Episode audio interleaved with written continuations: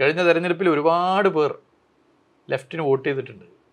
U D എഫിന് വേണ്ടി slip കൊടുക്കാൻ വീട്ടിൽ പോയവർ പോലും ഇടതുപക്ഷത്തിന് വോട്ട് ചെയ്ത തെരഞ്ഞെടുപ്പാണ് രണ്ടായിരത്തി ഇരുപത്തൊന്നിലെ തെരഞ്ഞെടുപ്പ്. അധികാരം തുടർച്ചയായി കേരളത്തിന്റെ ചരിത്രത്തിൽ ആദ്യമായിട്ടാണ് കിട്ടുന്നത് കിട്ടുന്നത്. ഞാൻ അതിന്റെ ഗുണം ഒരു ഭാഗത്ത് കാണുന്നു പക്ഷേ അതിന് അപകടകരമായ ഒരു സ്ഥിതി കൂടിയുണ്ട്. ഇത് അഹങ്കാരവും അഹന്തയും തലക്കനവും ഒരു പ്രത്യേക കോക്കസ് പോലുള്ള കാര്യങ്ങളിലേക്ക് കാര്യങ്ങൾ എത്തിക്കാനും ഒക്കെ സാധ്യത ഏറെയുള്ളതാണ്. ഇതൊക്കെ താൽക്കാലികമാണ്. ഈ എം എൽ എ ആവലും ഈ മന്ത്രി ആവലും ഒക്കെ താൽക്കാലികമാണ്. ഇത് നാളെ ഇത് ഉണ്ടായിക്കൊള്ളുന്നില്ല. ഉണ്ടാവാൻ മഹാഭൂരിപക്ഷവും സാധ്യതയില്ല. അതൊക്കെ പാർട്ടിയെ തീരുമാനിക്കുക. അപ്പം ഇതില്ലാതെ പോകുന്ന ഒരു കാലം അതുണ്ട് എന്ന് എന്നും മനസ്സിൽ ധാരണ ഉണ്ടാവണം. ഇല്ലെങ്കിൽ തെറ്റായ വഴിയിലേക്ക് പോകും. ഇപ്പം ഈ അപകടകരമായ പൊളിറ്റിക്സ് ഉണ്ടല്ലോ. ഈ അപകടകരമായ പൊളിറ്റിക്സ് അംഗീകരിക്കാത്തവരാണ് മുസ്ലിം ലീഗിൽ മെജോറിറ്റി യു ഡി എഫിൽ മെജോറിറ്റി മതരാഷ്ട്രവാദങ്ങൾക്കെതിരാണ് സെക്യുലറിസം നിലനിൽക്കണമെന്ന് ആഗ്രഹിക്കുന്നവരാണ്. അവർ എൽ ഡി എഫിലേക്ക് വരും. അവർ വ്യക്തികളായി വരും ഗ്രൂപ്പായി വരും.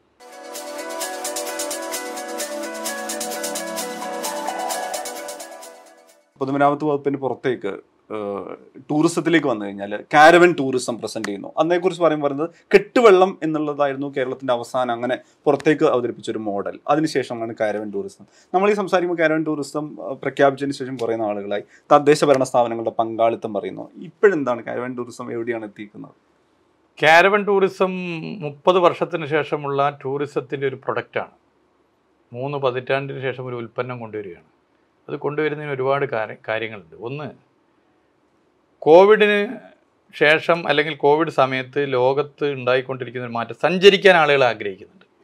പക്ഷേ കുടുംബം ആഗ്രഹിക്കുന്ന എന്താണ്? ആ സഞ്ചാരം തീർച്ചയായിട്ടും ഈ പ്രോട്ടോക്കോളൊക്കെ പാലിച്ച് വൈറസ് ഒന്നും പെടാതെ സുരക്ഷിതമായി ഞങ്ങൾക്ക് മാത്രം ലോകത്ത് ഞങ്ങൾക്ക് മാത്രം സഞ്ചരിക്കാനാവും. കുടുംബമായി സഞ്ചരിക്കാനാവും. പക്ഷേ ഒരു ട്രെയിനിൽ അങ്ങനെ സഞ്ചരിക്കാൻ ചിലപ്പോൾ ഇഷ്ടപ്പെട്ടോളുന്നില്ല അല്ലെങ്കിൽ ഒരു കുറേ പേർ യാത്ര ചെയ്യുന്ന വാഹനങ്ങൾ സഞ്ചരിക്കാൻ ഇഷ്ടപ്പെട്ടോളുന്നില്ല ഒരു സ്വകാര്യ വാഹനത്തിൽ മാത്രമായിട്ട് അങ്ങനെ പോകാനും പറ്റില്ല ദൂരത്തേക്ക്. അപ്പോൾ എന്ത് ചെയ്യാൻ പറ്റും? അവിടെയാണ് കാരവണ്ട പ്രത്യേകത. കാരവണ്ട സാധ്യത. ഇത് ഞങ്ങൾ തുടക്കത്തിലേ മനസ്സിലാക്കിയിരുന്നു. പലയിടങ്ങളിൽ നിന്നും ഇതിനെക്കുറിച്ച് വായിച്ചിരുന്നു. കേരളം അതിന് അനന്ത സാധ്യതയാണ്. കേരളത്തിലാണെങ്കിൽ ഈ കാരവൺ എന്ന് പറഞ്ഞാൽ ആഡംബര വാഹനം സിനിമാ സിനിമാ താരങ്ങളുടെ വാഹനം. അതൊന്നും പൊളിഞ്ഞു. അത് പൊളിഞ്ഞു. ഇപ്പോൾ ഏതൊരു കുടുംബത്തിനും യാത്ര ചെയ്യാം താമസിക്കാം ഒരു ഹോട്ടലിൽ കൊടുക്കുന്ന പൈസ യാത്രക്കുള്ള പൈസ ഒക്കെ നോക്കിയത് ലാഭമാണ്. ഈ സംവിധാനം വരുന്നു. കാരവൺ പാർക്കുകൾ വരുന്നു. ഇപ്പം തന്നെ ഒരുപാട് അപേക്ഷകൾ വന്നു. കാരവൺ പാർക്കുകൾ നാലഞ്ച് പഞ്ചായത്തുകളുടെ ഒരു കൾച്ചറൽ ഹബ്ബായി മാറുന്നു. ഞാൻ അത് മുമ്പ് പറഞ്ഞുകൊണ്ട് നാടൻ കലകൾ വരുന്നു. അപ്പോൾ ഇതൊരു ചേഞ്ചാണ് ആ ചേഞ്ച് കൊണ്ടുവരാൻ വേണ്ടി പറ്റി എന്നുള്ളത് വലിയ സന്തോഷമുള്ള കാര്യമാണ്. അതിന്റെ ആഫ്റ്റർ എഫക്റ്റ് നമുക്ക് കാണാം. രണ്ടായിരത്തി ഇരുപത്തിരണ്ടിൽ ഒരുപാട് കാരവൺ വാഹനങ്ങൾ വരും. ചില എം എൽ എമാർ തന്നെ നേരിട്ട് കാരവൺ പാർക്കുകൾ തുടങ്ങാൻ മുന്നോട്ട് വരികയാണ്. എൻ ആർ ഐസ് വരികയാണ്. എന്റെ പഞ്ചായത്ത് ആ പഞ്ച പലരും വിദേശത്താണെങ്കിലും സ്വന്തം നാടിനോടൊരു മനസ്സ് നാട്ടിലാണല്ലോ. ആ നാട്ടിലൊരു കാരവൺ പാർക്ക് അല്ലെങ്കിൽ ഒരു കാരവൺ വാഹനം. ഇങ്ങനെയുള്ളൊരു ഇതായിട്ട് വരുന്ന ഒരുപാട് അപേക്ഷകൾ ഇപ്പോൾ ഇതിനകം തന്നെ ഇതിനായി വന്നിട്ടുണ്ട്. അതൊരു വലിയ മാറ്റമാണ് ടൂറിസം മേഖലയിൽ ഉണ്ടാക്കുക. ഈ സന്തോഷ് ജോർജ് കുളങ്ങരമായിട്ടുള്ള ഒരു ദീർഘ സംഭാഷണം ഉണ്ടായിരുന്നു. നമുക്കറിയാം കേരളത്തിലുള്ള യുവത പ്രത്യേകിച്ചും അതല്ലാത്തവരും ഏതെങ്കിലും തരത്തിൽ ഈ സഞ്ചാര സാഹിത്യത്തിലൂടെ പോലും യാത്ര ചെയ്തിട്ടുള്ള മനുഷ്യരാണ്. നേരിട്ട് പോകാൻ പറ്റാത്ത സ്ഥലങ്ങളിൽ പോലും ഈ എസ് കെ പൊറ്റക്കാടിന്റെയൊക്കെ സഞ്ചാര സാഹിത്യത്തിനെയൊക്കെ പിൻ പിൻപറ്റിയിട്ട്. അതിനപ്പുറം കേരളത്തിന് പുറത്തേക്ക് എവിടെ പോയി കഴിഞ്ഞാലും അവിടെ എവിടെയെങ്കിലും ഒരു ബൈക്കുമായിട്ടോ അല്ലെങ്കിൽ ടെന്റുമായിട്ടൊക്കെ നമ്മുടെ പിന്നെ ചെറുപ്പക്കാരെയും കാണാം. കേരളത്തിനകത്തേക്ക് ഈ യാത്ര കേന്ദ്രീകരിക്കുന്ന രീതിയിൽ അൺഎക്സ്പ്ലോർഡ് ലൊക്കേഷനിലേക്ക് അല്ലെങ്കിൽ ഈ തദ്ദേശ സ്ഥാപനങ്ങളുടെ പങ്കാളിത്തത്തിൽ അങ്ങനെ പദ്ധതികൾ കൂടി ഉണ്ടായല്ലോ. അപ്പൊ കേരളത്തിൽ കൂടി ഇപ്പൊ ഈ യാത്രകളൊക്കെ ഒരു ഉത്തരവാദിത്ത ടൂറിസത്തിന്റെ ഭാഗമായിട്ട് കേരളത്തിനകത്തേക്ക് കൂടി പടരുന്ന രീതിയിലുള്ള പ്ലാനുകൾ അങ്ങനെ കൂടി ഒരു ആഗ്രഹം തുടക്കത്തിൽ പങ്കുവച്ചിട്ടുണ്ടായിരുന്നല്ലോ. സന്തോഷ് ജോർജ് കുളങ്ങരയായിട്ടുള്ള ഒരു കോൺവെർസേഷൻ വലിയൊരു എക്സ്പീരിയൻസ് ആയിരുന്നു. ഞാൻ നേരത്തെ പറഞ്ഞതുപോലെ നമുക്ക് ഇതിനെക്കുറിച്ചൊന്നും അറിയില്ല. നന്നായി അറിയുന്ന ഒരാളോട് സംസാരിച്ചാൽ കിട്ടുന്ന അറിവുകളാണ്. അതേയായിട്ടുള്ള ബന്ധം തുറന്നുകൊണ്ടേയിരിക്കും. ഇടക്കിടക്ക് ഞങ്ങൾ. മീറ്റ് ചെയ്യാറുണ്ട്. ഫോണിൽ സംസാരിക്കേണ്ടത് സംസാരിക്കാറ് ഇനിയും ഞങ്ങളിപ്പോൾ മീറ്റ് ചെയ്യാൻ പോകുന്നു. അങ്ങനെ പലരുമായിട്ട് ഞാൻ പറഞ്ഞു നേരത്തെ വിജയേട്ടൻ. വിജയേട്ടൻ അതുപോലെ ചായക്കട അടുത്താണ് പക്ഷെ അദ്ദേഹത്തിന് ഒരുപാട് കാര്യങ്ങൾ പലരുമായിട്ട് ഞങ്ങൾ ആ സംസാരം നടത്തുന്നുണ്ട്. അത് വലിയ എക്സ്പീരിയൻസ് ആണ്. ഇപ്പോൾ പറഞ്ഞ പ്രശ്നം അൺഎക്സ്പ്ലോർഡ് ഡെസ്റ്റിനേഷൻ ലോൺലി പ്ലാനറ്റ് തന്നെ സൂചിപ്പിച്ചു. ലോകത്തെ പത്ത് അൺഎക്സ്പ്ലോർഡ് ഡെസ്റ്റിനേഷനിലൊന്നും മലബാറാണ്. ഇപ്പൊ കാരവൺ എന്തുകൊണ്ട് ഒരു ട്രെൻഡാണ്? കോവിഡ് കാലത്ത് എന്നുള്ളത് ഞാൻ പറഞ്ഞു. അതുപോലെ അതുപോലൊരു ട്രെൻഡാണ് സ്റ്റേക്കേഷൻ. സ്റ്റേക്കേഷൻ എന്ന് പറഞ്ഞാൽ സ്വന്തം രാജ്യത്ത് തന്നെ ടൂറിസ്റ്റ് കേന്ദ്രങ്ങളിലേക്ക് പോവുക. അത് ഞങ്ങൾ മൂന്നായി തിരിച്ചു. ഒരു ജില്ലയിലുള്ളവർ ആ ജില്ലയിലുള്ള തന്നെ അൺഎക്സ്പ്ലോർഡ് ഡെസ്റ്റിനേഷനിലേക്ക് പോകാനൊരു പ്രത്യേക പദ്ധതി.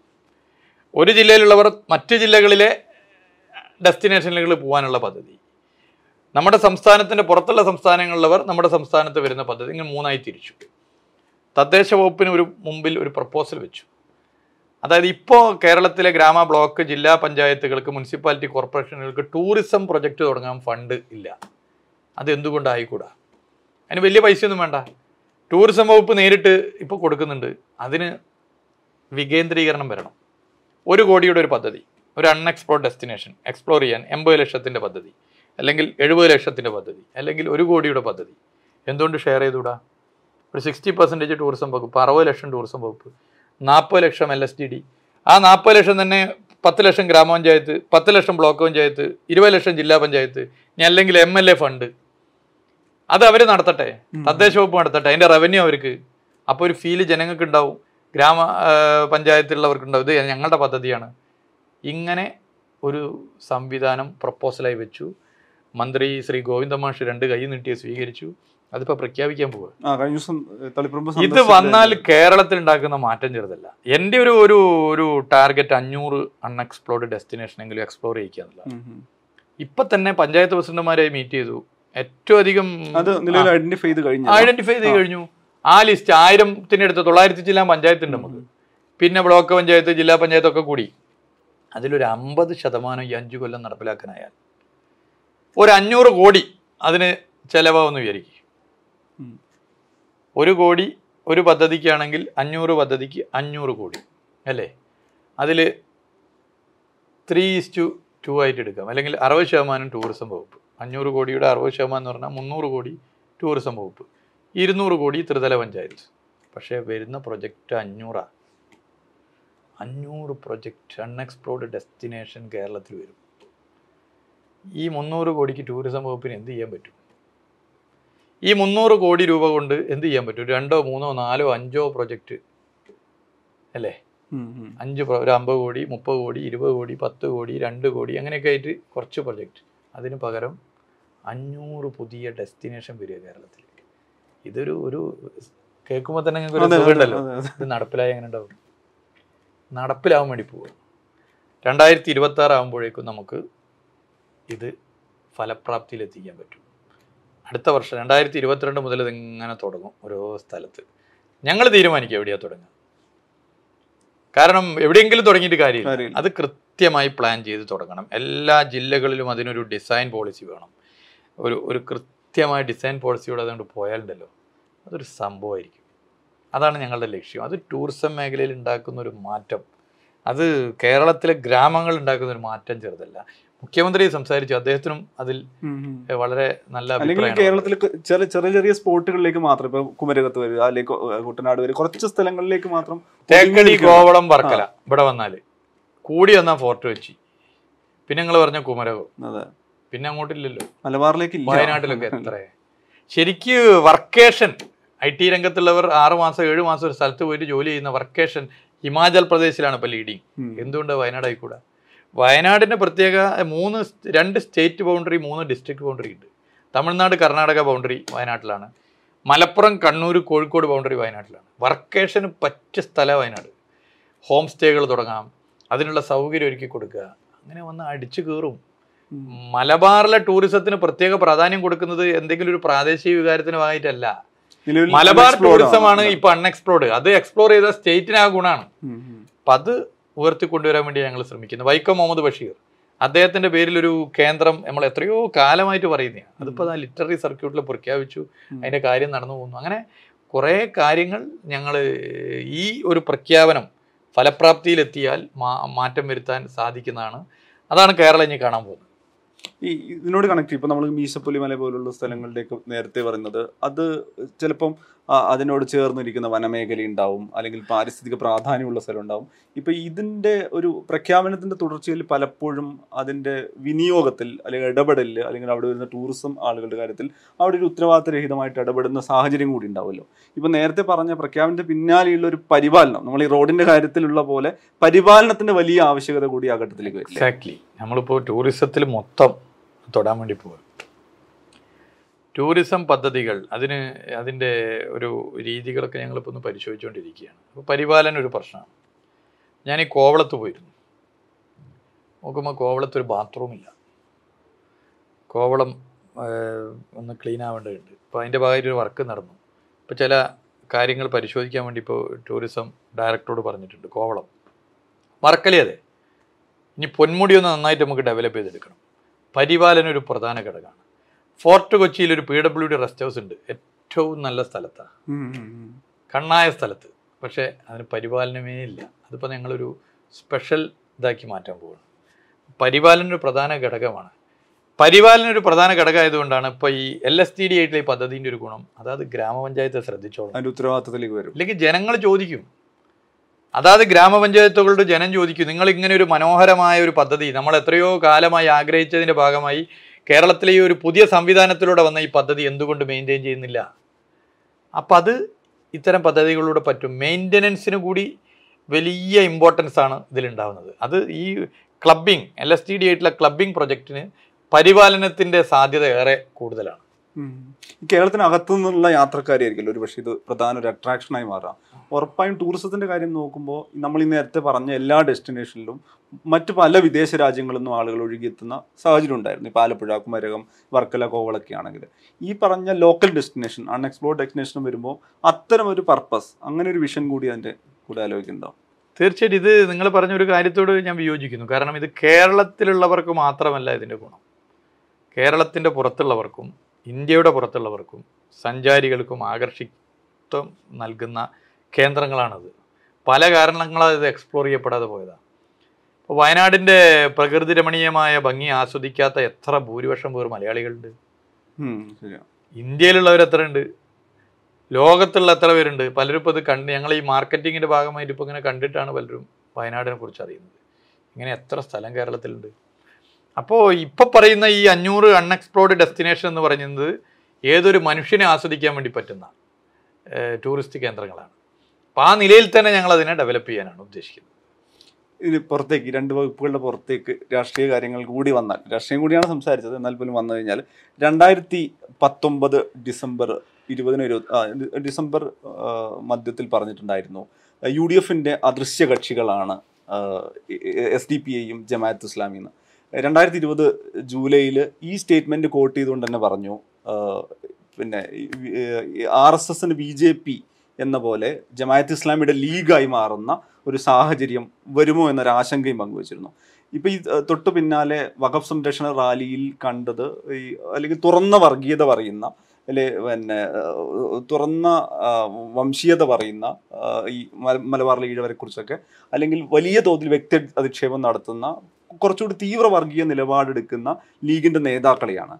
തൊട്ടു പിന്നാലെ കേന്ദ്ര കമ്മിറ്റി അംഗം എളമരം കരീം പറയുന്നു ഇതൊരു താലിബാനിസത്തിന്റെ വക്താക്കളായിട്ട് മാറുകയാണ് അല്ലെങ്കിൽ ജമായത്ത് ജമാഅത്ത് ഇസ്ലാമിയുടെ നിയന്ത്രണത്തിലാണ് ലീഗ് എന്നുള്ളത്. ഈ വളരെ പ്രസക്തമായ ഈ പ്രസ്താവനയുടെ പശ്ചാത്തലത്തിൽ എന്താണ് പി എ മുഹമ്മദ് റിയാസ് എന്ന സി പി എം നേതാവിന് വ്യക്തിപരമായിട്ട് തോന്നിയിട്ടുള്ളത്? അല്ല അന്ന് ഞാൻ പറഞ്ഞിരുന്നു അന്ന് അദൃശ്യ കക്ഷികളാണ് യു ഡി എഫിന്റെ അദൃശ്യ കക്ഷികളാണ്. പറഞ്ഞ രണ്ടുപേരും എന്നു പറഞ്ഞിരുന്നു. അദൃശ്യ കക്ഷികളെ പോലെ പ്രവർത്തിക്കുന്നു. നമ്മൾ ഇപ്പോൾ ഇന്നത്തെ ഒരു പൊളിറ്റിക്സിന്റെ ഒരു പ്രത്യേകത. നമ്മുടെ രാജ്യത്ത് തന്നെ ഈ തെറ്റായ നയം നടപ്പിലാക്കാൻ ശ്രമിക്കുകയാണ്. ഭൂരിപക്ഷം ജനങ്ങൾ ഈ നയത്തിനെതിരാണ് ഇപ്പോൾ കർഷക സമരത്തിന്റെ വിജയമൊക്കെ നമ്മൾ കണ്ടു. പക്ഷേ ഭൂരിപക്ഷം ജനങ്ങളെയും ഡിവൈഡ് ചെയ്യുന്ന പണിയാണ് വർഗീയത. അത് സ്പോൺസർ ചെയ്യുന്നതിന്റെ ഉദ്ദേശം തന്നെയാണ്. ഗവൺമെന്റ് തന്നെ സ്പോൺസർ ചെയ്യുന്നു. സ്വാഭാവികമായിട്ടും മൈനോറിറ്റിക്കിടയിൽ ഒരു അരക്ഷിതാവസ്ഥ രൂപപ്പെട്ടു എന്നുള്ള യാഥാർത്ഥ്യമാണ്. ഈ അന്യതാബോധത്തെ വളർത്തി അത് ക്യാഷ് ചെയ്യാനാണ് എക്സ്ട്രീം ഗ്രൂപ്പ് മൈനോറിറ്റിയിൽ ശ്രമിക്കുന്നത്. ഇത് യഥാർത്ഥത്തിൽ ഗുണം ചെയ്യുന്നത് മെജോറിറ്റി എക്സ്ട്രീമിസത്തിനാണ് മെജോറിറ്റി കമ്മ്യൂണലൈസേഷന് ഗുണം ചെയ്യുന്നു. അപ്പോൾ ഇവിടെ നമ്മൾ ഇത്തരം പ്രവർത്തനങ്ങൾ സ്വാഭാവികമായിട്ടും ഗുണം ചെയ്യുന്നത് ഈ ശക്തികൾക്കാണ്. നമ്മുടെ സംസ്ഥാനത്ത് പരിശോധിച്ചു കഴിഞ്ഞാൽ മഹാഭൂരിപക്ഷവും മതരാഷ്ട്രവാദങ്ങൾക്കെതിരാണ്. നമ്മുടെ രാജ്യത്ത് പരിശോധിച്ചാലും രാജ്യത്തെ ജനതയിലെ മഹാഭൂരിപക്ഷവും മതരാഷ്ട്രവാദങ്ങൾക്കെതിരാണ്. ബി ജെ പിക്ക് വോട്ട് ചെയ്തവരും ബി ജെ പി മുന്നണിക്ക് വോട്ട് ചെയ്തവരും രാജ്യത്തെ മൊത്തം വോട്ടർമാരിൽ ന്യൂനപക്ഷമാണ്. സീറ്റ് ഭൂരിപക്ഷം ആയിക്കോട്ടെ വോട്ടർമാരിൽ ന്യൂനപക്ഷമാണ്. അമ്പത് ശതമാനത്തിന് താഴത്താണ്. ആ വോട്ട് ചെയ്തവർ തന്നെ ബി ജെ പിക്കും ബി ജെ പി സഖ്യകക്ഷികൾക്കും വോട്ട് ചെയ്തവർ തന്നെ മതരാഷ്ട്രം ആഗ്രഹിച്ചു എന്നല്ല അവർക്ക് വോട്ട് ചെയ്തത്. മറ്റു പല കാരണങ്ങളാണ്. മതരാഷ്ട്രം ആഗ്രഹിച്ച് ബി ജെ പിക്ക് വോട്ട് ചെയ്തവർ വളരെ കുറവാണ് അതായത് ഇന്ത്യൻ ജനസംഖ്യയിൽ ഒരു ഇരുപത് ശതമാനമൊക്കെ മതരാഷ്ട്രവാദത്തിന്റെ ഭാഗമായിട്ട് വോട്ട് ചെയ്തവർ ഉണ്ടാവുള്ളൂ. മതരാഷ്ട്രവാദങ്ങളുടെ ഭാഗമായിട്ട് വോട്ട് ചെയ്തവരുണ്ടാവുള്ളൂ കേരളത്തിലെടുത്താൽ അത് ഇനിയും കുറയും. കേരളത്തിലെ യു ഡി എഫിൽ മഹാഭൂരിപക്ഷവും മതരാഷ്ട്രവാദങ്ങൾക്കെതിരുള്ളവരാണ്. എൽ ഡി എഫ് പരിപൂർണമായിട്ടും അങ്ങനെയുള്ളവർക്ക് എൽ ഡി എഫിൽ നിൽക്കാൻ പറ്റൂ. ഹൺഡ്രഡ് പെർസെന്റേജും സെക്യുലർ സ്റ്റാൻഡുമായിട്ട് പോകുന്നു. യു ഡി എഫിൽ മെജോറിറ്റി മതരാഷ്ട്രവാദങ്ങൾക്കെതിരാണ് സെക്യുലറിസം നിലനിൽക്കണമെന്ന് ആഗ്രഹിക്കുന്നവരാണ്. അവർ എൽ ഡി എഫിലേക്ക് വരും. അവർ വ്യക്തികളായി വരും ഗ്രൂപ്പായി വരും. അത് കോൺഗ്രസ്സിലുള്ളവർ വരും മുസ്ലിം ലീഗിലുള്ളവർ വരും അങ്ങോട്ടേക്കാണ് ഈ പോക്ക്. കാരണം അവർക്ക് ഒരിക്കലും ആഗ്രഹം പ്രകടിപ്പിക്കാൻ അല്ലെങ്കിൽ ആഗ്രഹിക്കാത്ത അവർ ഇഷ്ടപ്പെടാത്ത പൊളിറ്റിക്സാണ് അവരുടെ നേതൃത്വത്തിലെ പലരും കൈകാര്യം ചെയ്യുന്നത്. ഇപ്പം ഈ അപകടകരമായ പൊളിറ്റിക്സ് ഉണ്ടല്ലോ. ഈ അപകടകരമായ പൊളിറ്റിക്സ് അംഗീകരിക്കാത്തവരാണ് മുസ്ലിം ലീഗിൽ മെജോറിറ്റി മെജോറിറ്റി മീൻസ് മുസ്ലിം ലീഗിലെ സാധാരണ റാങ്ക് ആൻഡ് ഫയലുള്ള പലരും മതനിരപേക്ഷത നിലനിൽക്കണം എന്ന് ആഗ്രഹിക്കുന്നുണ്ട്. മതരാഷ്ട്രവാദങ്ങൾക്ക് എതിരാണ് കോൺഗ്രസ്സിൽ ഞാൻ പറയേണ്ടതില്ല. കോൺഗ്രസ്സിലും വലിയൊരു ശതമാനം അങ്ങനെയാണ് അവർ മെല്ലെ മെല്ലെ മെല്ലെ ലെഫ്റ്റിലേക്ക് വരും. അതാണ് കേരള പൊളിറ്റിക്സ് ഭാവിയിൽ കാണാൻ വേണ്ടി പോകുന്നത്. ലെഫ്റ്റിലേക്ക് വന്നുകൊണ്ടിരിക്കുക വരാതെ വേറെ നിവർത്തിയില്ല അത് അതിൽ വേറൊരു ഈഗോ വ്യക്തിപരമായ ഇഷ്ടാനിഷ്ടങ്ങൾ വ്യക്തിപരമായ വിരോധം അതിനൊന്നും ഒരു സ്ഥാനമില്ല. ഒരു പൊളിറ്റിക്കൽ ചേഞ്ച് എന്ന് പറഞ്ഞാൽ അത് അത് ബൾക്കായിട്ട് വരിക. അതാണ് കഴിഞ്ഞ നിയമസഭാ തെരഞ്ഞെടുപ്പ് കണ്ടത്. അതാണ് ഞാൻ മുമ്പ് പറഞ്ഞത്. മുമ്പ് ഞാൻ പറഞ്ഞിരുന്നു അത്. നിയമസഭാ തെരഞ്ഞെടുപ്പിൽ നമ്മൾ കണ്ടൊരു കാര്യമാണത്. അത് ഇനിയും കൂടുകയാണ്. അത് തടയണമെങ്കിൽ എന്ത് ചെയ്യണമായിരുന്നു? ഇവർ വലിയൊരു മാറ്റം ഇവരുടെ നിലപാടുകൾ വരുത്തണമായിരുന്നു. അത് വരുത്താൻ അവർ തയ്യാറാവുന്നില്ല. ബി ജെ പിയുടെ ഒരു മൃദു സമീപനം എടുക്കുന്നു. അപ്പം ഇപ്പം എന്താ പറയുന്നത്? ഞങ്ങൾ ഇങ്ങനെ പറയുന്നുണ്ട് ഇനിയിപ്പോൾ ഞങ്ങൾ മൃദു സമീപനം എടുക്കുന്നതെന്ന് പറയരുതേ. ഞങ്ങൾ ഇങ്ങനെ പറയും എന്ന് പറഞ്ഞിട്ട് മൃദു സമീപനം എടുക്കുകയാണ്. അതുകൊണ്ട് കാര്യമില്ലല്ലോ. ഞങ്ങൾ ഇങ്ങനെ പറയും. അപ്പം നിങ്ങൾ പറയും ഞങ്ങൾ മൃദു സമീപനാണ് എടുക്കുന്നത്. അതുകൊണ്ട് കാര്യമില്ല ഞങ്ങൾ ഇങ്ങനെ പറയും. എന്ന് പറഞ്ഞ് മൃദു സമീപനം എടുത്തുകൊണ്ട് എന്തെങ്കിലും കാര്യമുണ്ടോ? മൃദു സമീപനം എടുക്കുന്നത് നിർത്തണം. എക്സ്ട്രീം ഗ്രൂപ്പുകളോട് എടുക്കുന്ന സമീപനം തെറ്റ് എടുക്കണം തെറ്റായിട്ട് കാണണം. ഐക്യ ജനാധിപത്യ മുന്നണി എന്ന് പറഞ്ഞാൽ ജനാധിപത്യപരമായി ചിന്തിക്കുന്ന മതനിരപേക്ഷമായി ചിന്തിക്കുന്ന പേരിന് പോലും അത് പറയുന്ന മഹാഭൂരിപക്ഷം വരുന്ന ജനങ്ങളുടെ മുന്നണിയാണ്. അതിലെ ഭൂരിപക്ഷം അങ്ങനെയുള്ളവരാണ്. അവർക്ക് ഡൈജസ്റ്റ് ചെയ്യാൻ പറ്റുമോ? ഇപ്പോൾ നടക്കുന്നത്? ഡൈജസ്റ്റ് ചെയ്യാൻ പറ്റില്ല. അവർക്ക് ഒരിക്കലും ദഹിക്കില്ല. സ്വാഭാവികമായും ദഹനക്കേട് വന്നാൽ എന്താ ചെയ്യുക? ദഹനക്കേട് വന്നാൽ പിന്നെ അതിന് ട്രീറ്റ്മെന്റ് അത് പുറത്തേക്ക് പോകണം. പിന്നെ ഇപ്പോഴുള്ളൊരവസ്ഥ എന്താണ്? ഇങ്ങനെ അസ്വസ്ഥതയുള്ളവരെ സംബന്ധിച്ചിടത്ത് അവർക്ക് ഏക പ്രതീക്ഷ ലെഫ്റ്റാണ് കഴിഞ്ഞ തെരഞ്ഞെടുപ്പിൽ ഒരുപാട് പേർ ലെഫ്റ്റിന് വോട്ട് ചെയ്തിട്ടുണ്ട്. യു ഡി എഫിന് വേണ്ടി സ്ലിപ്പ് കൊടുക്കാൻ വീട്ടിൽ പോയവർ പോലും ഇടതുപക്ഷത്തിന് വോട്ട് ചെയ്ത തെരഞ്ഞെടുപ്പാണ് രണ്ടായിരത്തി ഇരുപത്തൊന്നിലെ തെരഞ്ഞെടുപ്പ്. ആ രാഷ്ട്രീയം ആ ഇടതുപക്ഷത്തിനോടുള്ള താല്പര്യം ഈ ആറു മാസത്തിനിടയിൽ കുറയുകയല്ല അവർക്ക് ചെയ്തിട്ടുള്ളത് കൂടുകയാണ് ചെയ്തിട്ടുള്ളത്. കൂടിക്കൂടി കൂടി കൂടി വരിക. അതിന്റെ ഭാഗമായിട്ടാണ് കെ പി സി സി ഭാരവാഹികൾ കോൺഗ്രസ് വിടുന്നത്. താഴെത്തലത്തിലുള്ളവർ കോൺഗ്രസ് വിടുന്നത്. മുസ്ലിം ലീഗിൽ പുതിയ പുതിയ ഡെവലപ്മെന്റ്സ് വരുന്നത്. അത് ഇനിയും ശക്തിപ്പെടും. അതില്ലാതാവണമെങ്കിൽ നിലപാടിൽ മാറ്റം വരുത്തണം. അന്തമായ ലെഫ്റ്റ് വിരോധം മാറ്റണം. ഭരണം കിട്ടിയില്ലെങ്കിലുള്ള ഈ ഒരു ഇപ്പോഴത്തെ ഒരു അസ്വസ്ഥത മാറണം. അതിന് പകരം ശരിയായ നിലപാടെടുക്കണം പിന്തുണക്കേണ്ടതിന് പിന്തുണക്കണം. ഒരു ഗവൺമെന്റ് നല്ലത് ചെയ്താൽ അതിനെ പിന്തുണക്കണം. തെറ്റ് ചെയ്താൽ ന്യായമായിട്ട് വിമർശിക്കണം. വിമർശനം വേണം. ജനാധിപത്യത്തിന്റെ ജീവവായു വിമർശനം. വിമർശനം ആ, അസഹിഷ്ണുതയോടുകൂടി ഒന്നും കാണാൻ പാടില്ല. വിമർശിക്കണം. വിമർശിക്കുമ്പോൾ ഉൾക്കൊള്ളേണ്ടതുണ്ട് ഉൾക്കൊള്ളണം. പക്ഷേ ഇവിടെ എന്തിനെ ഏതിനെയും വിമർശിക്കുക? കേന്ദ്ര സർക്കാരിന്റെ ഒരു ഫെഡറൽ സംവിധാന തത്വങ്ങളെ ലംഘിക്കുന്നതിനെതിരെ ഒരു നിലപാട് സ്റ്റേറ്റ് ഗവൺമെന്റ് എടുക്കുമ്പോൾ ഈ ഒരു യു ഡി എഫ് എവിടെയാണ് നിൽക്കേണ്ടത്? സ്റ്റേറ്റ് ഗവൺമെന്റ് എടുക്കുന്ന നിലപാടിനോടൊപ്പം നിൽക്കണം. അങ്ങനെ നിന്നാൽ യു ഡി എഫിലെ അണികൾ തൃപ്തരാവും. അങ്ങനെ നിന്നാൽ ഡെമോക്രറ്റിക് മനസ്സുകൾ യു ഡി എഫിനെ അംഗീകരിക്കും. എന്നാൽ നിൽക്കുന്ന ഇപ്പുറത്താ അപ്പുറത്താ. ഇങ്ങനെയുള്ള നിലപാടെടുക്കുന്നു. ഇത്തരം അപകടകരമായ നീക്കങ്ങൾ മൈനോറിറ്റിക്കിടയിൽ ന്യൂനപക്ഷങ്ങൾക്കിടയിൽ നടത്തുമ്പോൾ ശക്തമായ നിലപാടെടുക്കാൻ യു ഡി എഫ് നേതൃത്വത്തിനാവണം. ശക്തമായ നിലപാടെടുത്താൽ U D F secular U D എഫിനോടൊപ്പം നിൽക്കുന്ന സെക്യുലർ മനസ്സുകൾ ശക്തിപ്പെടും. ഇപ്പോഴത്തെ ഈ സമീപനം എടുത്താൽ അവരും മെല്ലെ മെല്ലെ മെല്ലെ കൊഴിഞ്ഞു പോകും ഇതാണ് കേരളത്തിൽ നടക്കാൻ വേണ്ടി പോകുന്നത്. ഭാവിയിൽ ഈ നിലയിൽ തന്നെയാണ് കാര്യങ്ങൾ മുന്നോട്ട് പോവുക.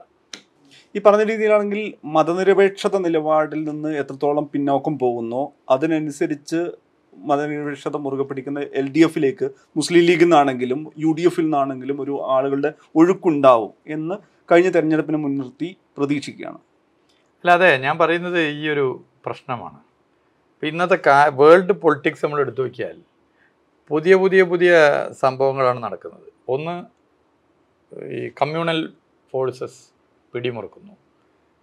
കോർപ്പറേറ്റ് ശക്തികൾ അവരുടെ കാര്യങ്ങൾ നടപ്പിലാക്കാൻ വേണ്ടി ജനങ്ങളെ ഭിന്നിപ്പിക്കുന്നു. അതെ. അതിന് വർഗീയത ഉപയോഗപ്പെടുത്തുന്നു.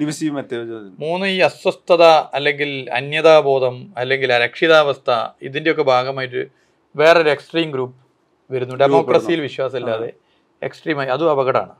പക്ഷേ ഇതിന്റെയൊക്കെ ആത്യന്തികമായി ഗുണം കിട്ടുന്നത് ചെറു ന്യൂനപക്ഷത്തിന് വേണ്ടി അതിസമ്പന്നന്മാർക്ക് വേണ്ടി നടപ്പിലാക്കുന്ന നയത്തിന്റെ വക്താക്കൾക്കാണ്. ഇതൊരു പ്രശ്നമാണ്. അപ്പോൾ യഥാർത്ഥത്തിൽ ഏതൊരു ഫൈറ്റും ഇപ്പോൾ വർഗീയതക്കെതിരെയുള്ള ഫൈറ്റ് അതിനെ ഇതുമായി കണക്ട് ചെയ്യണം. നിലവിൽ ജനങ്ങൾ നേരിടുന്ന ജനജീവന പ്രശ്നങ്ങളുമായി കണക്ട് ചെയ്യാൻ പറ്റണം. അങ്ങനെ കണക്ട് ചെയ്ത് കണക്ട് ചെയ്ത് പോയാൽ മാത്രമേ വർഗീയത ഇല്ലാതാക്കാൻ പറ്റൂ. വർഗീയതയുടെ ഭാഗമായി തെറ്റായ പിടിയിൽപ്പെടുന്നവർക്ക് പോലും സ്വന്തം ജീവിതത്തിലെ കൈപ്പേറിയ അനുഭവങ്ങൾക്ക് കാരണം ഈ തെറ്റായ നയമാണ് എന്ന ബോധ്യമുണ്ടാക്കാൻ സാധിക്കുക എന്നുള്ളതാണ് ലെഫ്റ്റിന്റെ പ്രധാന ഉത്തരവാദിത്വം. അത് ചെയ്യണം.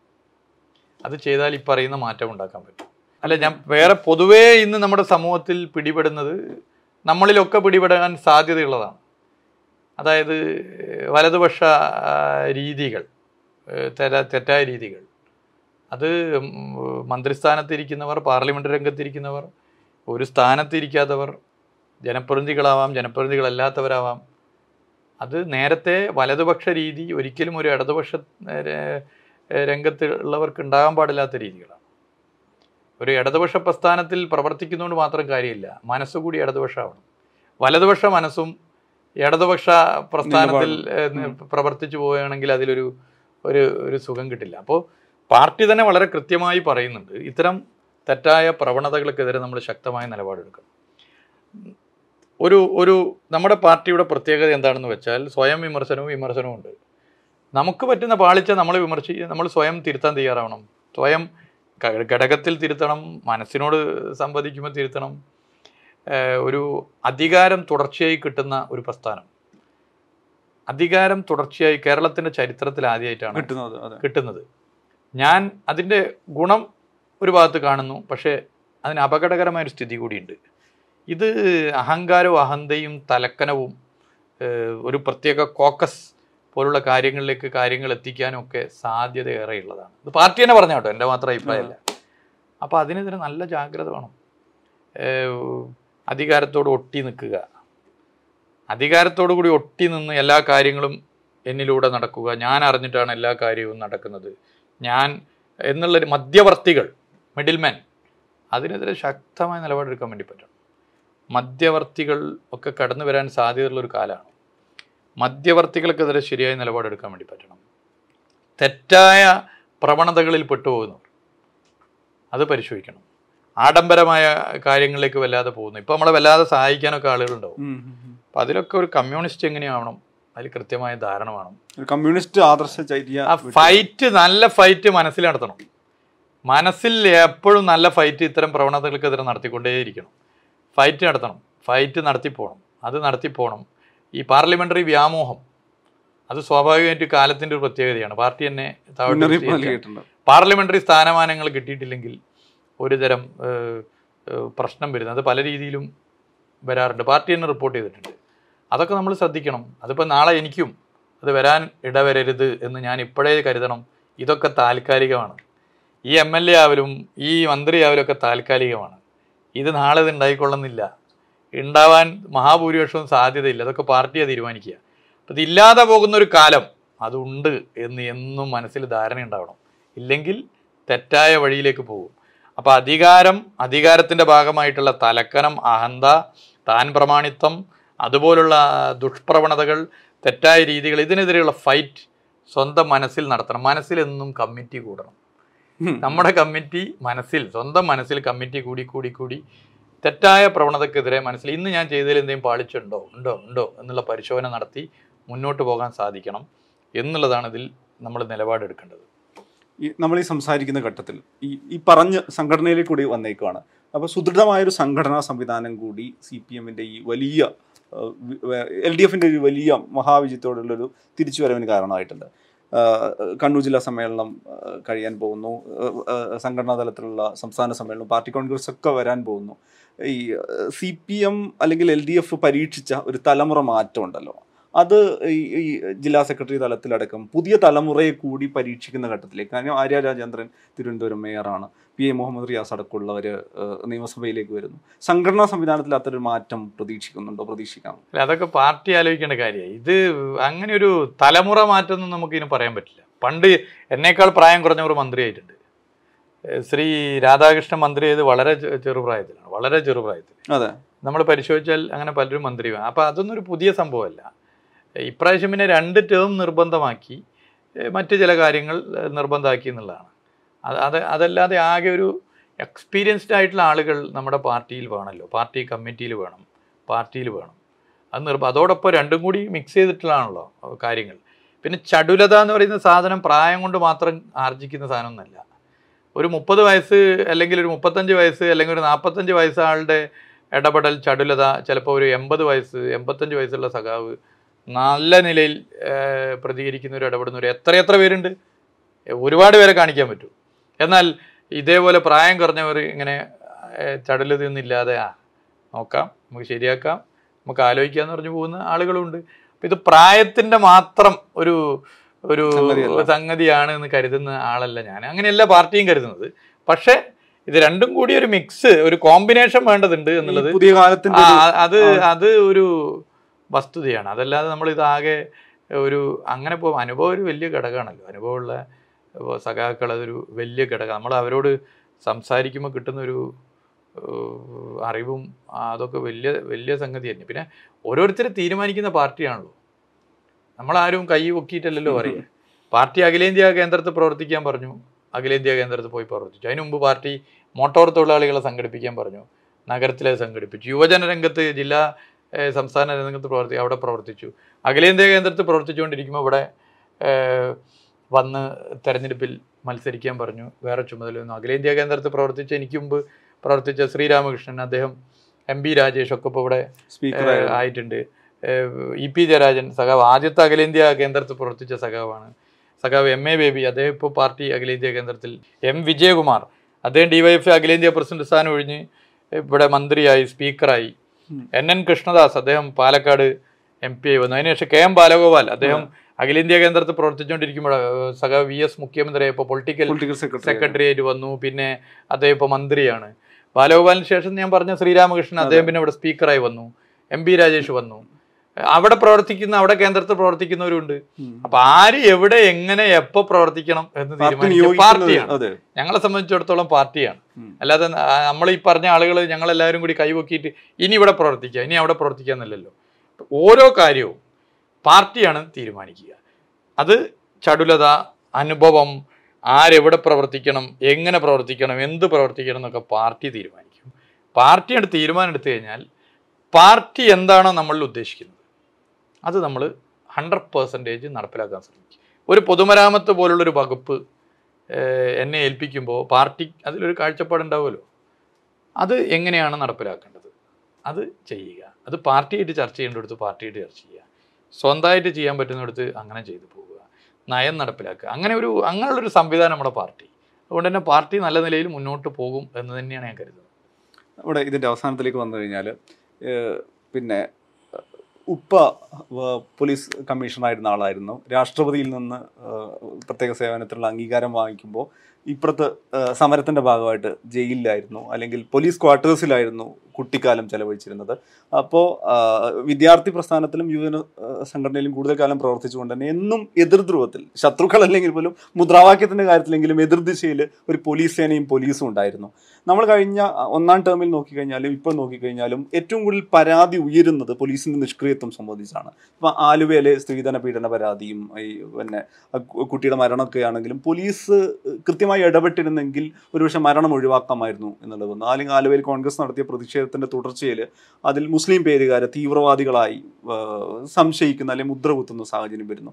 അങ്ങനെ പോലീസിന്റെ ഒരു നിഷ്ക്രിയത്വം ഞങ്ങൾ പറയുന്നത് നമ്മുടെ ഈ പൊതുമരാമത്ത് വകുപ്പിലും ടൂറിസം വകുപ്പിലൊക്കെ ഇത്രയും അഡ്വാൻസ്ഡ് സംവിധാനങ്ങളെ കുറിച്ച് ആലോചിക്കുമ്പോൾ നമ്മുടെ പോലീസ് അല്ലെങ്കിൽ ആഭ്യന്തര വകുപ്പിന്റെ അത്തരം വീഴ്ചകളും നിഷ്ക്രിയത്വമൊക്കെ വലിയ തോതിൽ ചർച്ചയാവുകയും അതൊരു ആരോപണമായിട്ട് തന്നെ നിലനിൽക്കുകയാണല്ലോ. അല്ല ഇടതുപക്ഷ ജനാധിപത്യ മുന്നണിയെ സംബന്ധിച്ചിടത്തോളം പോലീസിങ്ങിനെ കുറിച്ചൊരു ഒരു പോളിസി ഉണ്ട്. ജനങ്ങളുമായി അകന്നുകൊണ്ടായിരിക്കരുത് അടുത്തുകൊണ്ടായിരിക്കും. ജനകീയ പോലീസ് സംവിധാനം അങ്ങനെയാണ്.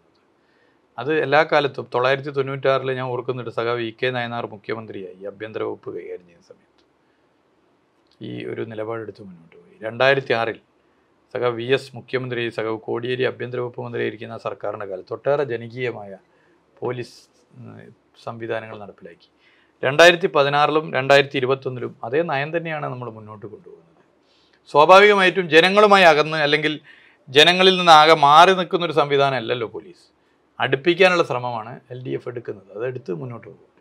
സിനിമകൾ കാണുന്നതിനെ കുറിച്ച് എനിക്ക് ഒ ടി ടിയിലും തിയേറ്ററിലും കാണുന്നത് ജയ് ഭീമിനെ കുറിച്ച് പോസ്റ്റ് ഇട്ടിട്ടുണ്ടായിരുന്നു. അണ്ണാത്തെയും തിങ്കളാഴ്ച നിശ്ചയൊക്കെ കാണുന്നു. ഇപ്പം എന്നും ഫീൽഡിലും അല്ലയോ ഈ ഞായറാഴ്ച പോലും ഓഫീസിന്റെ തിരക്കിലിരിക്കുന്ന ഒരാൾ ഇത്തരം കാര്യങ്ങൾക്ക് അതിനോടൊപ്പം തന്നെ ഈ ധർമ്മടത്ത് പിന്നെ വീണയോടൊപ്പം യാത്ര ചെയ്യുന്ന ഒരു ഇത് ഫേസ്ബുക്കിൽ എന്ത് ചെയ്യുന്നു കുത്തപ്പിന് മിനാർ സന്ദർശിക്കുന്ന ഫോട്ടോ ഉണ്ടായിരുന്നു. ഇതിനപ്പുറത്ത് ഈ പറഞ്ഞ ഇത്തരം സ്വകാര്യ ജീവിതം അല്ലെങ്കിൽ സ്വകാര്യമായിട്ടുള്ള അത്തരം പേഴ്സണൽ സ്പേസിലേക്ക് വരുമ്പോൾ എങ്ങനെയാണ് സമയം കണ്ടെത്തുന്നതും അത്തരം കാര്യങ്ങൾ അല്ല അതിന് പ്രത്യേകം സമയം കണ്ടെത്താറുണ്ട്. ഞാൻ ചെറുപ്പത്തിലെ എന്റെ പിതാവ് കുടുംബമായിട്ട് സിനിമക്ക് കൊണ്ടുപോകാറുണ്ട് തിയേറ്റർ തിയേറ്ററിൽ ചെറുപ്പത്തിലെ സിനിമ വളരെ ചെറുപ്പത്തിലെ ഒരു ഓരോ കൊല്ലം ഇറങ്ങിയ സിനിമയെ കണ്ടൊക്കെ എനിക്കിപ്പോഴും കടകടകടകടയാന്ന് പറയാൻ പറ്റുമോ ഞാൻ പറയുന്നില്ല. മമ്മൂട്ടീന്റെ കൊല്ലം ആ പണ്ട് ഇറങ്ങി ഇന്ന സിനിമ ഇന്ന കൊല്ലം ഇന്ന മോഹൻലാലിന്റെ ഒക്കെ പറയും. അതൊരു വീക്കെൻഡ് ആ വീക്കെൻഡ് അപ്പോൾ മനസ്സിൽ ഇങ്ങനെ സിനിമ. ഇപ്പോഴും പരമാവധി ഞങ്ങൾ അതിന് സമയം കണ്ടെത്താറുണ്ട്. എന്റെ മക്കളും വീണയും ഞാനും പിന്നെ ഞങ്ങളുടെ ബന്ധുക്കൾ സുഹൃത്തുക്കളൊക്കെ ഞങ്ങൾ സിനിമക്കും ഇതുപോലുള്ള ഒത്തുകൂടലും ഇഷ്ടപ്പെടുന്നതാണ്. ഈ ഒ ടി ടി തിയേറ്റർ ഉള്ളൊരു കാലമാണല്ലോ അങ്ങനെ ഇപ്പൊ നേരത്തെ പോലെ തിയേറ്റർ വാച്ച് എപ്പോഴും ഒരു മിനിസ്റ്റർ എന്നുള്ള രീതിയിൽ കൂടി അതൊരു പരിമിതി ഉണ്ടാവുമല്ലോ. തിയേറ്റർ വാച്ച് ആണെന്നോ അല്ലേ? തിയേറ്ററിൽ പോയി തിയേറ്റർ അടച്ചിട്ട് വലിയ വിഷമമായിരുന്നു. അത് തിയേറ്ററിൽ സിനിമ കാണുക എന്നുള്ളത് ഇപ്പോൾ ഇപ്പോഴത്തെ സി ബി ഐന്റെ അഞ്ചാം പാർട്ട് വരുമ്പോഴാണ് ഞാൻ ഓർക്കുന്നത്. ഒന്നാം പാർട്ട് ഇറങ്ങി ആറാം ക്ലാസ് പഠിക്കുമ്പോൾ അങ്ങനെ അന്ന് കോഴിക്കോട് ബ്ലൂ ഡയമണ്ട് തിയേറ്ററിൽ പോയി ആ സിനിമ കണ്ടാണ്. എന്റെ. സുഹൃത്തുക്കളുടെ കൂടെ. ആറാം ക്ലാസ്സിലുള്ള ഒരു കുട്ടി എട്ടിലും ഒമ്പതിലൊക്കെ കുട്ടികളുടെ സിനിമക്ക് പോയി കാണുന്ന നിങ്ങൾ ആലോചിച്ചു. ഇപ്പൊ അതിന് അഞ്ചാം ഭാഗം മമ്മൂട്ടി അന്നത്തെ അതേ മമ്മൂട്ടിയാണ് സേതുരാമയ്യർ. മാറ്റൊന്നുമില്ല. അപ്പോ അപ്പോൾ തിയേറ്റർ ഇപ്പോൾ കുറേ കാലത്തിന് ശേഷം തുറന്നു. തുറന്ന പാടെ രണ്ട് സിനിമ കണ്ടു. അണ്ണാത്തെ കണ്ടു. പിന്നെ അല്ല അല്ല കുറുപ്പ് കണ്ടു. കുറുപ്പ് കണ്ടു. തിങ്കളാഴ്ച നിശ്ചയം ഇതിലാ കണ്ടത്. ജെ ബിയും അതിലാ കണ്ടത്. പിന്നെ നിവിൻ പോളിയുടെ പുതിയൊരു സിനിമ. അതിപ്പോ ഒ ടി ടി കണ്ടു. പിന്നെ ഇംഗ്ലീഷ് സിനിമകൾ ഞങ്ങൾ എന്ത് എല്ലാ ദിവസവും കുറച്ച് സമയം ഒഴിവുള്ള ഒഴിവുള്ളപ്പോൾ ആഴ്ചയിൽ ഒരു മൂന്ന് സിനിമയെങ്കിലും അങ്ങനെ കാണാറുണ്ട്. മക്കൾക്കും ഇതേപോലെ ഉണ്ട്. ഇപ്പോൾ ആമിലും ഏഹ്, ഇപ്പൊ- തന്നെ പരീക്ഷ പരീക്ഷ കഴിഞ്ഞ് പാടെന്നെ വിളിച്ചിട്ട് പറഞ്ഞു. ഇപ്പൊ മൂത്ത പറഞ്ഞു ഇങ്ങനെ പതിനെട്ടിന് പരി പത്തൊമ്പതിനൊരു ടിക്കറ്റ് ഇപ്പോൾ തന്നെ ബുക്ക് ചെയ്ത് വെക്കാൻ പറഞ്ഞു. ആമിൽ പറഞ്ഞു. അപ്പോൾ ബുക്ക് ചെയ്ത് ടിക്കറ്റ് ബുക്ക് ചെയ്യാനുള്ള ഏർപ്പാട് ചെയ്തു. ഞങ്ങൾ അത് അതൊരു നല്ലതാണ്. സിനിമ കാണുക നമ്മൾ യാത്ര ചെയ്യുക സുഹൃത്തുക്കൾ കുടുംബം. അതൊരു യാത്ര ചെയ്യുന്നത് ടൂറിസം മന്ത്രിയുടെ യാത്രകൾ കൂടി വേറെ രീതിയിൽ ഒരു വിഷൻ സെറ്റ് ചെയ്യാൻ കൂടി ഇനി ഒരു ഫാക്ടർ ആയിരിക്കുമല്ലോ. അല്ല ഇപ്പൊ ഞാൻ സഹോദരിയും ഭർത്താവും ഒക്കെ വന്നു. അപ്പൊ. ഞങ്ങൾ എല്ലാവരും കൂടി അവിടെ കോവളത്ത് പോയി. അപ്പൊ ഉച്ചയ്ക്ക് നട്ടുച്ച സമയം. ബീച്ചിൽ ആരും ബീച്ചിൽ ആരുമില്ല ഒരു മനുഷ്യക്കുട്ടിയില്ല. അപ്പൊ ഞങ്ങൾ നാല് പേരും മാസ്ക് ഇട്ട് ബീച്ചിലിറങ്ങി. അപ്പോൾ അവർ പറഞ്ഞൊരു ഫോട്ടോ എടുക്കാമെന്ന് മാസ്ക് ഊരാൻ പറഞ്ഞു നാല് പേര് മാസ്ക് ഊരിയിട്ട് ആ ഫോട്ടോ എടുത്ത്. അത് പിന്നെ കുറെ ലക്ഷക്കണക്കിന് ആളുകൾക്കിടയിൽ മാസ്ക് ഊരി മന്ത്രി പ്രോട്ടോകോൾ ലംഘിച്ചു എന്നൊക്കെയാണ് വന്നത്. അത് ഫോട്ടോ എടുക്കാൻ വേണ്ടി ഒരു പറഞ്ഞപ്പോൾ ഒന്ന് ഊരിയതാ. പക്ഷെ അതിലൊന്നും കാര്യമില്ല. പരമാവധി എല്ലാ സ്ഥലത്തും അങ്ങനെ പോകാറുണ്ട്. അത് ഒരു പ്രത്യേക സന്തോഷം നൽകുന്ന കാര്യം തന്നെയാണ്. നമ്മൾ സിനിമയെ കുറിച്ച് സംസാരിച്ച് വന്നപ്പോൾ തോന്നിയ കാര്യം ഈ മനോരമ ആഴ്ചപ്പതിപ്പിൽ എഴുതാണ് വീണ സംസാരിച്ച സമയത്ത് രജനീകാന്തിന്റെ സിനിമ വലിയ ആവേശത്തോടെ കാണുന്ന ആളാണ്. മുഖ്യമന്ത്രി പിണറായി വിജയൻ എന്ന് അച്ഛനെ കുറിച്ച് പറഞ്ഞപ്പോൾ വീണ് പറഞ്ഞിട്ടുണ്ടായിരുന്നു. ഈ ഈ- പറഞ്ഞതെല്ലാം ഫാമിലി വാച്ചിനെ കുറിച്ചാണ്. അദ്ദേഹം കൂടി ഉൾപ്പെടുന്ന കാഴ്ചകളാണ് ഉള്ളത്? അല്ലെങ്കിൽ സ്റ്റിൽ മുഖ്യമന്ത്രി രജനീകാന്തിന്റെയൊക്കെ സിനിമ കാണുന്ന ഇഷ്ടപ്പെടുന്ന ആളാണ്? അദ്ദേഹം സിനിമ കാണുന്നുണ്ട് ഞങ്ങൾ ഒരുമിച്ചിരുന്ന് കാണാറുണ്ട്. അത് വലിയ അത്ഭുതമുള്ള കാര്യമല്ല. അദ്ദേഹം ഒരു മനുഷ്യനാണ്.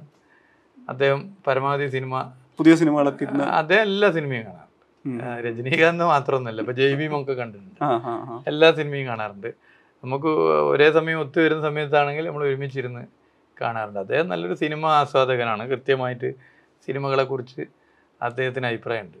പലതും കത്തി നിൽക്കുന്ന സംഭവങ്ങൾ കേരളത്തിൽ നടക്കുമ്പോൾ അന്ന് രാത്രി അദ്ദേഹം ഒരു സിനിമ കാണുന്നുണ്ടാവും അത് ഓരോരുത്തരെ രീതിയാണ്. ഞാനും ചെറുപ്പം മുതലേ സിനിമ പാട്ട് ഏത് യാത്ര ചെയ്യുമ്പോഴൊക്കെ അധികം പാട്ട് കേൾക്കാൻ ഭയങ്കര ഇഷ്ടമാണ്. പാട്ട് മൊബൈലിൽ കോഴിക്കോടിന്റെ ഒരു കോഴിക്കോടിന്റെ ഒരു സംഗതി കൂടിയാണ് കോഴിക്കോട് പിന്നെ ബീച്ച് എനിക്കൊരു വീക്ക്നെസ് ആണ്. ബീച്ച് ബീച്ചിൽ പോയിരിക്കലും ഇപ്പൊ പിന്നെ പറ്റാറില്ല. ഒരു കോഴിക്കോട് ഒരു ബീച്ച് ഒരു വീക്ക്നെസ് ആണ്. അത് വല്ലാത്തൊരു ബീച്ചാണ് എല്ലാ ബീച്ചും സൗന്ദര്യമുള്ള ബീച്ചാണ്. പക്ഷെ കോഴിക്കോട് ബീച്ചിൽ നമ്മൾ ഇങ്ങനെ പോയി കൂട്ടുകാരോടൊക്കെ ഒപ്പം പോയിരിക്കുന്നത് കുടുംബമായിട്ടൊക്കെ പോയിരിക്കുന്നത് ഒരു ഒരു ഭയങ്കര സന്തോഷമുള്ള കാര്യമാണ്. അപ്പൊ ഏറ്റവും കാര്യക്ഷമമായ രീതിയിൽ നിലവിലുള്ള പ്രവർത്തനങ്ങളുടെ ഏറ്റവും ഉജ്ജ്വലമായ ഒരു ഉയരങ്ങളിലേക്ക് ടൂറിസം വകുപ്പും പൊതുമരാമത്ത് വകുപ്പും എത്തുമെന്ന പ്രതീക്ഷയുണ്ട്. ആ നിലയ്ക്ക് കാര്യങ്ങളിൽ എത്തിക്കാൻ സാധിക്കട്ടെ. പ്രഖ്യാപിച്ച പദ്ധതി. ഇപ്പം എനിക്കൊന്ന് പി ഡബ്ല്യു ഡിയുടെ vision two thousand twenty twenty ഒക്കെ വരാനുണ്ട്. അതൊക്കെ കൂടി ഗംഭീരമായിട്ട് മാറട്ടെ. നേരത്തെ പറഞ്ഞ പോലെ ജനങ്ങൾ കാഴ്ചക്കാരല്ല കാവൽക്കാരാണ് എന്നുള്ള ആ ഒരു ഇത് മുദ്രാവാക്യം കൂടി ആ ടാഗ്ലൈൻ കൂടി ഫലപ്രാപ്തിയിലെത്തട്ടെ. എല്ലാവിധ ആശംസകളും. Thank you.